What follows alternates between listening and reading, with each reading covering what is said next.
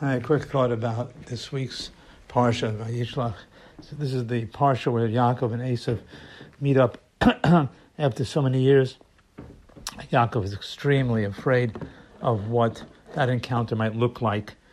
Um, he, he, you know, he, he does the famous, the, he davens, he gives sense to give, and he divides his camp for a possible war.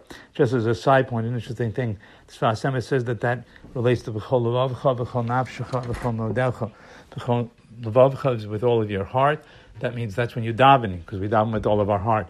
B'chol Nafshecha, that's with all of our soul. He's willing to give up his life. He may have to give up his life and more.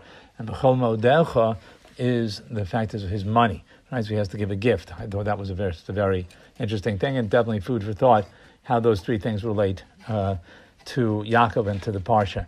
And be that as it may, Rashi says one of the most fascinating Rashis, at least to me, in, in Chumash. Every Rashi is fascinating, but it says that one of the things that Yaakov asks for is he that he wants Esav's love. That when they re, when they meet again after all of those years, he wants to show him not only does he is, is he with peace with him, right? Like that would be one level of uh, of you know of understanding.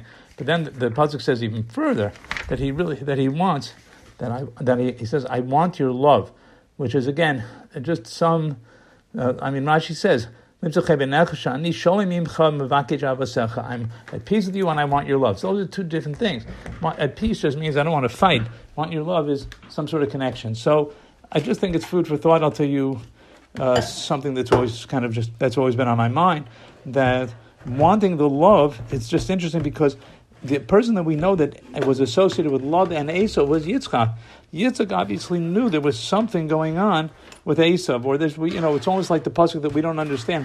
How could it be that Esau, you know, that uh, loves Esau, but somehow there's something else going on that Yaakov also now wants to join in, so to speak. He also wants to share in that love. So I, you know, it's it's anyone's guess what that means.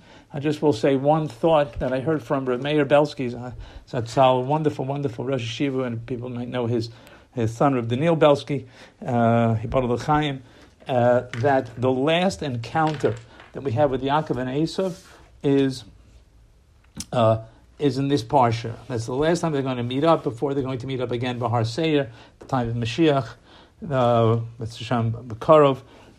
That it's there's it's hard to understand the relationship in terms of the fact that Esav has changed so much, and he seems to feel bad and, and show love. And what exactly that means is a wonderful question, but that's the last encounter, and it's hard to know what it means. Rashi says that he kissed him, and he, maybe he really felt terrible, maybe he didn't feel terrible. Um, but the bottom line is there's this kind of like this last moment where they reunite, and ultimately everything in the non-Jewish world is supposed to reunite with Hashem. And ultimately, we want to have that connection in the sense that they get connected to Hashem. So we want the love in the sense of a connection that we should all have that, you know, deep connection to Hashem.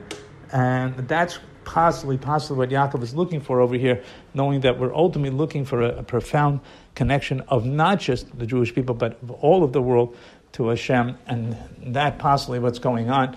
Again, I leave it more for food for thought of what that love is that we are looking for in Esav, or that Yaakov is looking for in Esav. Whatever it may be, the non-Jewish world should be caring about us. We shouldn't be fighting. They should all recognize the greatness of Hashem, the wondrousness of Hashem, and we should share the clarity and all of the beauty that will be coming with Mashiach. Tzidkenu b'mhei Rav